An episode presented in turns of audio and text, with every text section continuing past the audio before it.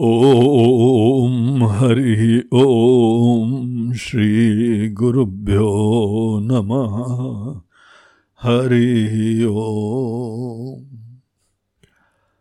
आत्मबोध lesson number nineteen, उन्नीसवां पाठ। आइए सबसे पहले उन्नीसवां श्लोक पाठ करते हैं। व्यापृतेष्विन्द्रियेष्वात्मा, व्यापारी वा विवेकिनाम् दृश्यते भ्रेषु धावत्सु धावन्निव यथा शशि। इस श्लोक में बोलते हैं कि व्यापृतेषु इंद्रियेशु आत्मा। व्यापारी इव अविवेकिनाम। दृश्यते अभ्रेशु धावत्सु। धावन इव यथा शशि। इस श्लोक में हम लोग अर्थ में जाएँ, उससे पहले पिछले श्लोक से इसका कनेक्शन देखना चाहिए। पिछले श्लोक में हम लोगों को ये बताया था कि हमारी जो उपाधियाँ हैं, देह, इंद्रिय मनो बुद्धि आदि, ये सब प्रकृति के कार्य हैं।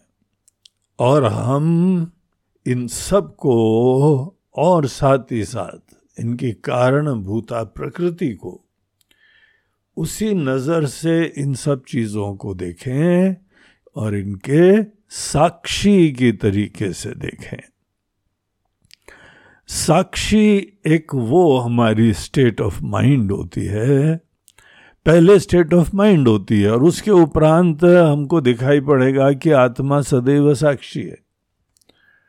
तो साक्षी किसको बोलते हैं? साक्षी बोलते हैं एक ऐसे दृष्टा को, एक ऐसे जानने वाले को जो किसी घटनाक्रम में डायरेक्टली इन्वॉल्व नहीं है। एक दृष्टांतिक की तरीके से आप ये सोचिए कि आप रोड साइड में खड़े हुए हैं और कोई किसी का एक्सीडेंट हो गया। आप उस पूरे घटनाक्रम को बहुत अच्छी तरीके से देख रहे हैं। तभी कहा जाएगा आप उसके साक्षी हैं, आप विटनेस हैं। उस पूरी घटना के आप विटनेस हैं। लेकिन आप अनइन्वॉल्व हैं। आपने, उसमें कोई पार्टी नहीं है। न एक्सीडेंट करने वाले हैं, न जिसके ऊपर एक्सीडेंट हुआ है। जब हम नहीं वहाँ पे करने वाले हैं, या जिसके लिए करा गया है वो हैं, बस हम एक तटस्थ ऑब्जर्वर हैं। ऐसे समय उन लोगों को कहा जाता है कि वो साक्षी हैं। अब कहीं कोई एक्सीडेंट हो जाए भाई दबे कोई राहगीर खड़ा था, उसको पुलिस वाले पूछते हैं हाँ भैया, आपने देखा? बोला हाँ भाई, हमने देखा। और उसको भी जो है वो केस के अंदर ले जाते हैं कि आप कृपया अपनी गवाही दे दीजिएगा। तो गवाही देने के चक्कर में वो भी बेचारा जाता है और अपना पूरा विटनेस का पूरा एक्सपीरियंस दिखा देता है कि ऐसा हुआ, ये आ रहा था, वो ऐसा खड़ा था, जो भी है। तो वो किसी भी प्रकार का दोषी भी नहीं होता है, वो इन्वॉल्व भी नहीं है, वो अनइन्वॉल्व एक व्यक्ति है। अब हम लोग को अपने देह के, इंद्रिय के, मन के, बुद्धि के साक्षी होने के लिए यहाँ पे पिछले श्लोक में बताया गया था। तो देखिए, देह अपने धर्म के हिसाब से, अपने ही गुण कर्म के हिसाब से कार्य कर रही है। इंद्रिय भी जो है, अनेकों विषयों के कॉन्शियस हो रही हैं। मन भी उसके प्रति अपनी रिस्पॉन्स दे रहा है। बुद्धि के कोई विचार हैं। ये सब चीज़ें क्या आप साक्षी की तरीके से देख सकते हैं? साक्षी बन के अपने ही शरीर को, इंद्रिय को, मन को ये देखना, ये एक हम लोगों के लिए बड़ा इंटरेस्टिंग और एक नया एक्सपीरियंस होगा। और ये चीज़ यहाँ पर हम लोग को प्रेरणा दी जा रही है, ज़रूर देखो इस चीज़ को। साक्षी होके देखने से आपको कोई चीज़ बगैर कोई राग द्वेष के विदाउट एनी स्टेक्स कोई आपके ऊपर बोझा नहीं है, कोई टेंशन नहीं है, बस आप एक घटना के दृष्टा हैं। हमको अपने शरीर का साक्षी होना चाहिए। हम शरीर को देखते हैं और एकदम जो है वो चिंता करने लगते हैं। अगर चिंता भी हो तो मन कर रहा है। बुद्धि विचार कर रही है। ये पूरा जो है कार्यकलाप चल रहा है। हम डीप डाउन इन सब चीज़ों के विटनेस बन के खड़े हों। विटनेस होने में केवल इतना होता है कि हम डिटैच होके केवल ऑब्ज़र्व करते हैं विदाउट एनी रिएक्शंस अभी तक हम लोग जहाँ पे कोई चीज़ देखते थे, या तो हम कोई जजमेंट पास ऑन कर देते थे, या कोई लेबलिंग करते थे अच्छा है, बुरा है, चाहिए, नहीं चाहिए, पसंद है, नहीं पसंद है। हम खुद उसमें इन्वॉल्व हो जाते थे। वहाँ ऐसा नहीं था कि केवल मन की फीलिंग होती है, बुद्धि के अंदर कोई विचार होता है। हम लोग जानते हैं कि हम खुद कर रहे हैं। तो हम लोगों को इस चीज़ से डिफरेंट एक ऐसी साधना के लिए प्रेरणा दी गई कि आप सब घटनाक्रम को विदाउट एनी रिएक्शंस आप उसमें पार्टी मत बनिए। अगर आपका मन रिस्पॉन्ड करता भी है तो आप वहाँ पे किनारे खड़े होके देखना सीखिए। आपको इंजेक्शन लग रहा है। हम्म। अब सुई जो है, आपके शरीर में चुभी।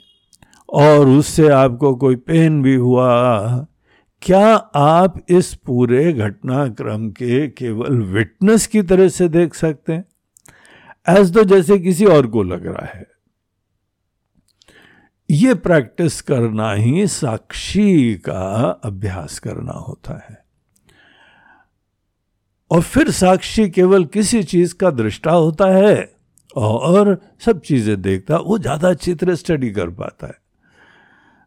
देखिए, जज जो है किसी भी केस में, लीगल केस में, वो पार्टी नहीं है।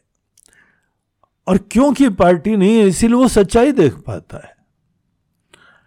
ऐसे व्यक्ति को जज बनाया जाता है जो किसी भी केस में पार्टी नहीं होता है। और वो सच्चाई को तत्क्षण देख लेता है। देखिए, एक पक्ष होता है, एक विपक्ष होता है। पक्ष वाला अपने पक्ष को ही सच मानता है। विपक्ष वाला सोचता है कि हमारा दृष्टिकोण सही है। लेकिन जज जो है, वो इन दोनों की बातें सुन के स्पष्टता से जान जाता है कि सच्चाई है क्या। बेसिकली हमको जो साक्षी भाव है, उसमें जज बन के तटस्थ होके अनइन्वॉल्व होके देखने का सामर्थ्य आना चाहिए। तब हम लोग अपने अंदर साक्षी भाव डिस्कवर करते साक्षी भाव जजमेंटल नहीं होता है। साक्षी भाव राग द्वेष नहीं रखता है।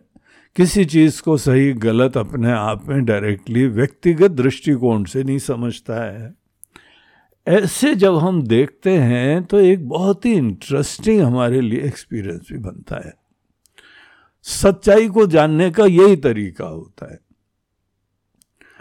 हम एक बार मन के धरातल पे साक्षी बनते हैं, अपने बुद्धि के, अपने शरीर के, उस समय हमारी केवल चिन्मयी सत्ता होती है। हम हैं लिविंग हैं कॉन्शियस हैं एग्जिस्टिंग हैं, लेकिन नॉट अ पार्टी तो इस तरीके से देखना, यहाँ पे आचार्य ने हमको पिछले श्लोक में बताया कि आपको बताएँ कि आत्मा मूल रूप से हम और आप सदैव साक्षी है। शरीर, इंद्रिय, मन, बुद्धि इत्यादि में जो केवल प्योर कॉन्शियसनेस है, प्योर लाइफ प्रिंसिपल है it's not an involve party it's uninvolve वो सबको आशीर्वाद तो दे रही है it is not a party to any experience तो इस तरह की बात हम लोगों को पिछले श्लोक में बताई थी। अब देखिए, यहाँ पे जब कोई व्यक्ति अपने उन्होंने मान लिया है कि साक्षी भाव उसने बनने करा और अपने आप को साक्षी ही अब तो जानने लगा। साक्षी भाव अपने मन के अंदर उत्पन्न करना ये एक चीज़ होती है, और आत्मा को साक्षी देख लेना वो एक लेटर चीज़ होती है। जो मन के अंदर साक्षी भाव उत्पन्न कर सकता है, वो ही आत्मा को साक्षी भी जानता है। अन्यथा जो भी है, आत्मा के ऊपर आरोपण करते रहेंगे कि आत्मा ये कर रही है। आप खुद पहले अभ्यास करिए। तो आत्मा जो है, साक्षी है। अब यहाँ पे साक्षी बोलने का मतलब है कि आत्मा तो कुछ करती नहीं है। हुँ? हम्म? लेकिन हम लोग का अनुभव क्या है? आज हम लोग का जो लेवल ऑफ़ एग्जिस्टेंस है, जो समझ है, उसके अंदर तो हम लोग यही जानते हैं कि हम ये कर रहे हैं, हम वो कर रहे हैं। तो यहाँ पर इस चीज़ को नाइनटीन श्लोक में ये बताया हुआ है कि व्यापृतेषु इंद्रियेशु आत्मा। तो व्यापृतेषु इंद्रियेशु दरअसल इंद्रियाँ हमारी फैकल्टीज शरीर है, इंद्रिय है, मन भी है। एक बाह्य करण है और एक अंतकरण है। ये सब हम लोगों की अनेकों फैकल्टीज हैं। ये अपनी प्रकृति के अनुसार ये सब रिस्पॉन्ड करती है। गीता के अंदर एक बहुत फ़ेमस श्लोक आता है गुणा गुणेशु वर्तनते।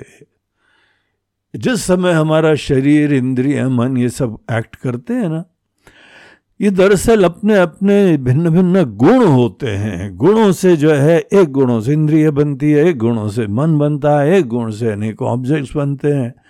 तो देखा जाए तो एक गुण दूसरे गुण में रिस्पॉन्ड करता रहता है, वो कार्य करता रहता है। हम्म?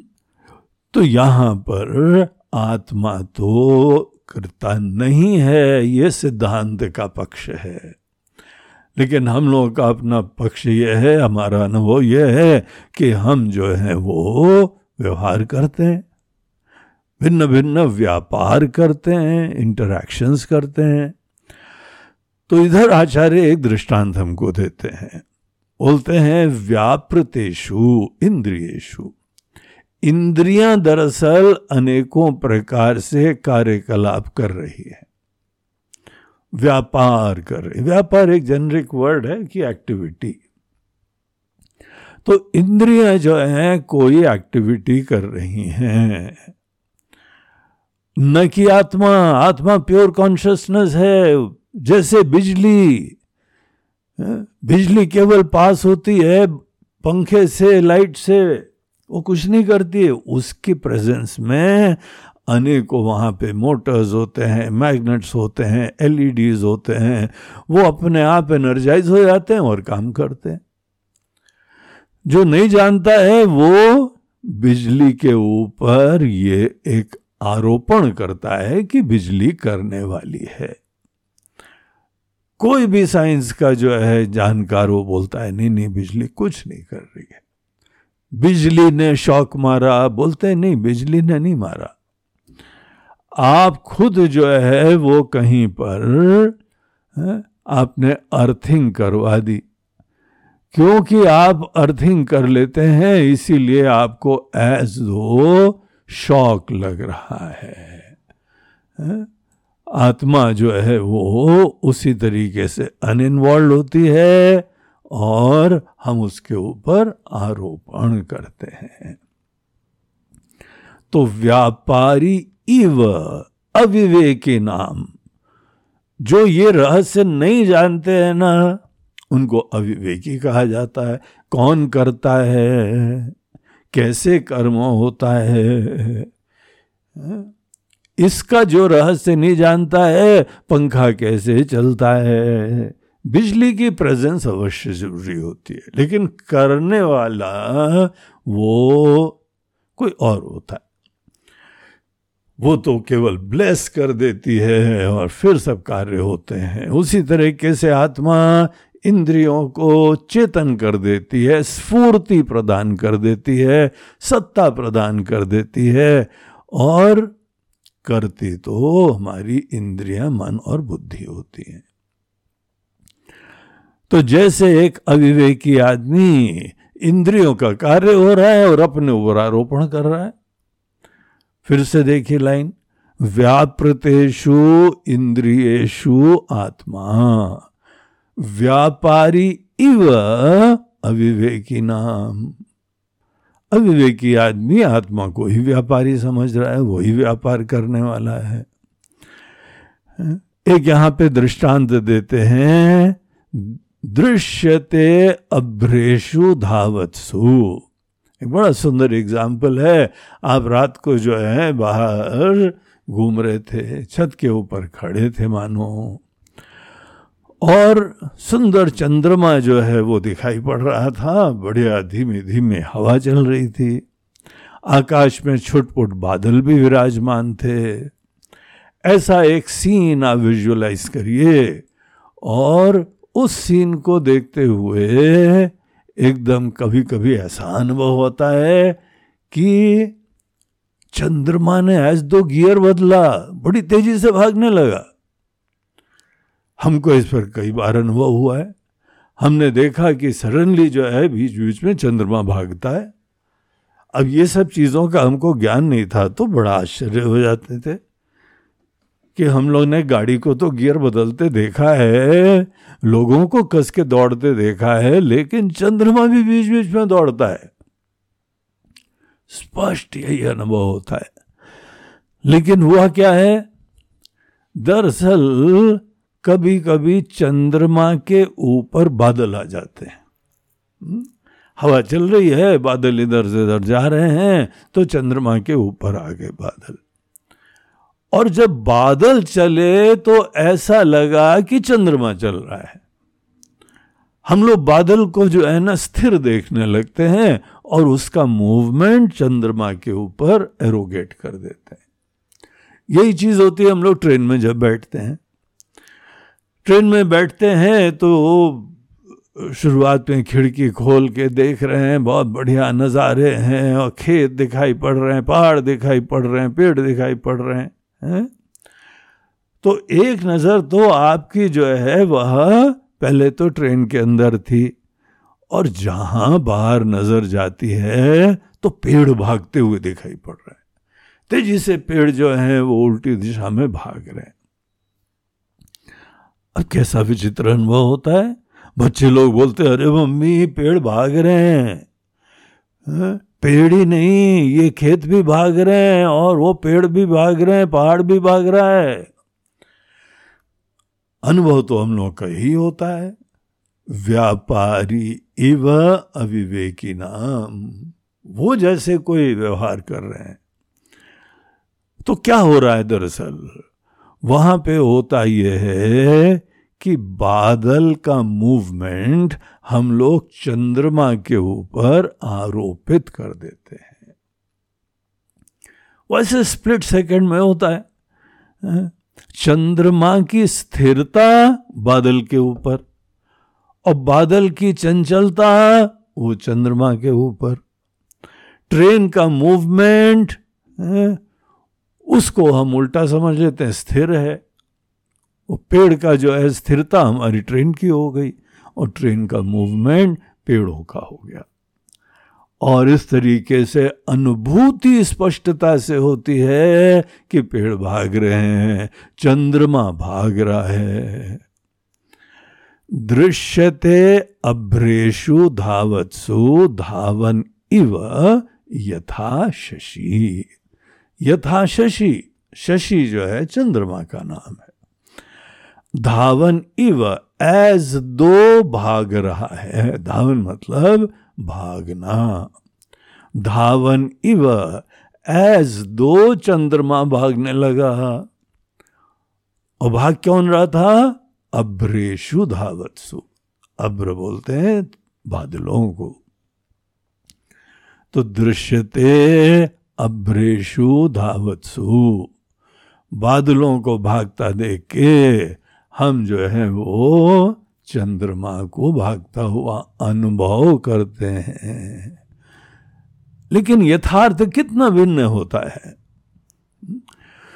उसी तरीके से यहाँ इंद्रिय शरीर काम करते हैं और हम अपने आप को जो है उससे युक्त कर देते हैं उसके धर्म से। और छोटे हो जाते हैं। शरीर विकारी है। इंद्रियाँ दौड़ भागती हैं। मन के अंदर चंचलता है, बोलते हैं, हम चंचल हैं, हम अशांत हैं, हम अज्ञानी हैं, हम बीमार हैं। अब जब जब ये सब वाक्य कहते हैं तो दरअसल ये सब हमारी उपाधि के किसी न किसी लेवल का परिचय हो रहा है। हमारा नहीं हो रहा है। हम तो इसके कॉन्शियस हैं। हम इन चीज़ों को देख रहे हैं। तो जो हम अपने ऊपर कर्ता पने का आरोपण करते हैं हम्म, अनेकों प्रकार की चेष्टाओं का आरोपण करते हैं इसका समाधान क्या है? इसका समाधान ये है कि आप इस चीज़ को बहुत ही माइन्यूटली ऑब्ज़र्व करिए इसको रियलाइज़ करिए। कि हमारे शरीर, मन, बुद्धि आदि ये व्यवहार कर रहे हैं। हम नहीं कर रहे हैं। तो देखिए, जैसे पिछले श्लोक में क्वेश्चन उठाया ना, महाराज जी, आत्मा तो जो है, आप बोल रहे हैं, साक्षी की तरह से वो कुछ करती नहीं है, हम तो बहुत कुछ करते हैं। हम दरअसल नहीं ही करते हैं। हम केवल शरीर आदि के धर्म अपने ऊपर अज्ञान वशात आरोपण कर देते हैं। आरोपण कर देते हैं और उसके बाद मान लेते हैं हम कर रहे हैं। हम्म? अब मानने को तो कुछ भी मान लो। मानने को तो रस्सी को सांप मान लो, सीपी को चांदी मान लो सूर्य देवता खड़े हुए हैं, उनको उदय और अस्त मान लो। ये सब उल्टा मान लेते हैं। उसी तरीके से मूल बात यह है कि हम और आप अपने आप को करता मान लेते हैं। हम ही कर रहे हैं ये सब। बोलते देखिए, यहाँ पर आत्मा शब्द का जो मूल अर्थ है, जो प्योर लाइफ प्रिंसिपल है, जो कॉन्शियसनेस है, वो नहीं कर रही है। जब कोई कर्म करना होता है तो देखिए क्या प्रक्रिया होती है, थोड़ा विचारो। हमारी बुद्धि के अंदर एक प्लान आता है। हम्म? किसी चीज़ का महत्व आता है। बुद्धि में अनेक अनेक चीज़ों का महत्व ही हुआ करता है। वो महत्व आता है और उसके उपरांत मन के अंदर उसकी इच्छा का जन्म होता है। फिर अनेकों थॉट्स आती हैं प्लानिंग होती है एग्जीक्यूट करते हैं और फिर चेष्टा करते हैं। फिर इंद्रियाँ जो हैं दौड़ती हैं अपने अपने विषयों की तरफ़ जाती हैं, शरीर भी उसको सपोर्ट करता है और फिर विषय की प्राप्ति होती है और जो प्राप्त विषय है, उसके प्रति हमको भावना है तो उसी भावना के अनुरूप मन के अंदर खुशी होती है या गम होता है। इस पूरी प्रोसेस में कॉन्शियसनेस कहा इन्वॉल्व है? कॉन्शियसनेस तो इन सबको एनलिवन कर रही है। ये पूरे प्लानिंग तो मन, बुद्धि, इंद्रिय, शरीर आदि और इनका ही एग्जीक्यूशन हो रहा है। तो बेचारी आत्मा को कॉन्शियसनेस को, मैं को क्या इसके बोझे से युक्त कर रहा जा रहा है? मैं टोटली अनइन्वॉल्व है। और सबको राजा साहब की तरह बैठ के वो देख रहा है। हम लोग अज्ञानवशात जैसे चंद्रमा के ऊपर बादल का मूवमेंट आरोपित कर देते हैं, वैसे ही इंद्रियों के कार्यकलाप भी हम आत्मा पे आरोपित कर देते हैं और ये कंक्लूजन उत्पन्न करके बैठ जाते हैं कि हम कर रहे हैं। अब ये तो सब केवल अज्ञान वशात हो रहा है। ये धारणा है, अब धारणा में आप कुछ भी धारणा उत्पन्न करो। हुँ? आप पूरा ये बर्डन रखो कि हम पूरी दुनिया को उठाए हुए हैं। पूरी दुनिया हमारे वजह से चल रही है। अब कुछ भी धारणा कर लो। धारणा का कोई सरपूछ थोड़ी होता है। लेकिन निराधार धारणा, झूठी धारणा, उसके वजह से टेंशन असली होता है। पूरी दुनिया अनेकों प्रकार के तनाव से युक्त है। और ये बहुत बड़ा जो है वो एक एपिडेमिक सा बन गया है। और इसके पीछे कारण क्या है? पहले अपने आप को अज्ञानवशात करता मान बैठे हैं। एक बार अपने आप को करता मान लिया, फिर उसके उपरांत, अब ये कैसे होगा, वो कैसे होगा ये? अब ऐसा नहीं है कि हमारे मन के अंदर ये विचार नहीं होना चाहिए। मन के अंदर होएगा। लेकिन आप ये भी तो कर सकते हो ना कि मन को अपना कार्य करने दो, खुद अपने आप को जब टेंशन में ले आते हो। हमारा एग्जिस्टेंशियल प्रॉब्लम हो जाता है। जब किसी परिस्थिति में आप आत्मा को अनइन्वॉल्व एक विटनेस जानते हो ब्लेस करने वाली एक लाइफ प्रिंसिपल जानते हो। खुद अपने अंदर कंप्लीट है, दिव्य है, आनंद स्वरूप है, ऐसा जानते हो। और आपकी ही राज्य में आपकी सब इंद्रियाँ, मन, बुद्धि अपने कार्य कर सकती हैं। तो ये मन मन ने एक संकल्प लिया तो उसको चुनौती है। निपटने दो ना। खुद अपने ऊपर का बोझा ले लेते हो। अपना एग्जिस्टेंशियल प्रॉब्लम क्यों आ जाता है? हाँ? ये जो ज्ञान है, वो अनेकों प्रकार के कार्यकलापों में हमको तटस्थ होके, शांत होके खड़े होने का सामर्थ्य देता है। पूरे जीवन के अंदर हम जो है, वो अनेकों प्रकार से कार्यकलापों के इन एंड थ्रू रहते हैं। हम किसी से पलायन नहीं कर रहे हैं। लेकिन किसी को रोक भी नहीं रहे हैं। छोड़ू किसे, पकड़ू किसे? किसको पकड़े, किसको छोड़े? हम तो सभी को ब्लेस कर रहे हैं। हमारे वजह से ही ये सब हो रहा है। This is the philosophy this is the truth of life ये जीवन की सच्चाई है। और यही आत्मबोध की दिशा में। आप ऐसी आत्मा को जानेंगे तो मुक्त हो जाएँगे। आपकी आत्मा सदैव बोझे में है, सदैव कमी के अंदर है, पूर्णता में है, असुरक्षा में है तो ये तो ऐसी सोच ही बंधन उत्पन्न कर रही है। इसलिए इस प्रकार से निश्चय करो। अपने देह, इंद्रिय, मन, बुद्धि आदि के साक्षी बनो। अनइन्वॉल्व होकर इन चीज़ों को देखना चालू करो और फिर ध्यान चेतना की तरफ़ मोड़ो। एक मन के धरातल पे साक्षी होना होता है और एक साक्षी बन के कॉन्शियसनेस को साक्षी देखना होता है। शांत है, कोई बोझा नहीं है, कोई टेंशन नहीं है। सबको अनुग्रहित कर रही है। शांत तृप्त खड़ी होके। और बाकी उसकी ही प्रेजेंस में सब इंद्रिय मनोबुद्धि आदि सब हम्म, वो अपना अपना कार्य करते हैं। आप ये अपने शरीर मन बुद्धि को देखिए और ये रियलाइज़ करिए कि हम लोग इन सब चीज़ों के साक्षी हैं। तो ये यहाँ पर इस नाइनटीन्थ श्लोक का विषय रहा है कि केवल अज्ञान वशात अपने ऊपर एक आरोपण हो रहा है। वस्तुतः आत्मा नित्य शुद्ध है, नित्य मुक्त है, नित्य बुद्ध है कॉन्शियस है। प्योर कॉन्शियसनेस तो अपने आप को ब्रह्म जानने के लिए, अपने आप को ऐसा तत्व जानने के लिए ये पूरा डिटेल्स, व्यवहार का ये डिटेल, ये सब जो है वो समझना परमावश्यक होता है। तो एक बार श्लोक देखिए व्यापृतेशु इंद्रियेशु आत्मा। इंद्रिया जब व्यापार कर रही हैं तो व्यापारी इव आत्मा अविवेकी नाम दृश्यते।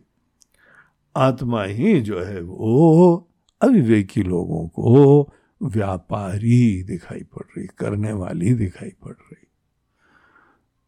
दृश्यते अभ्रेशु धावत्सु जैसे कुछ कहानी ऐसी है कि यहाँ पे बादल चल रहे हैं और धावन इव यथा शशि।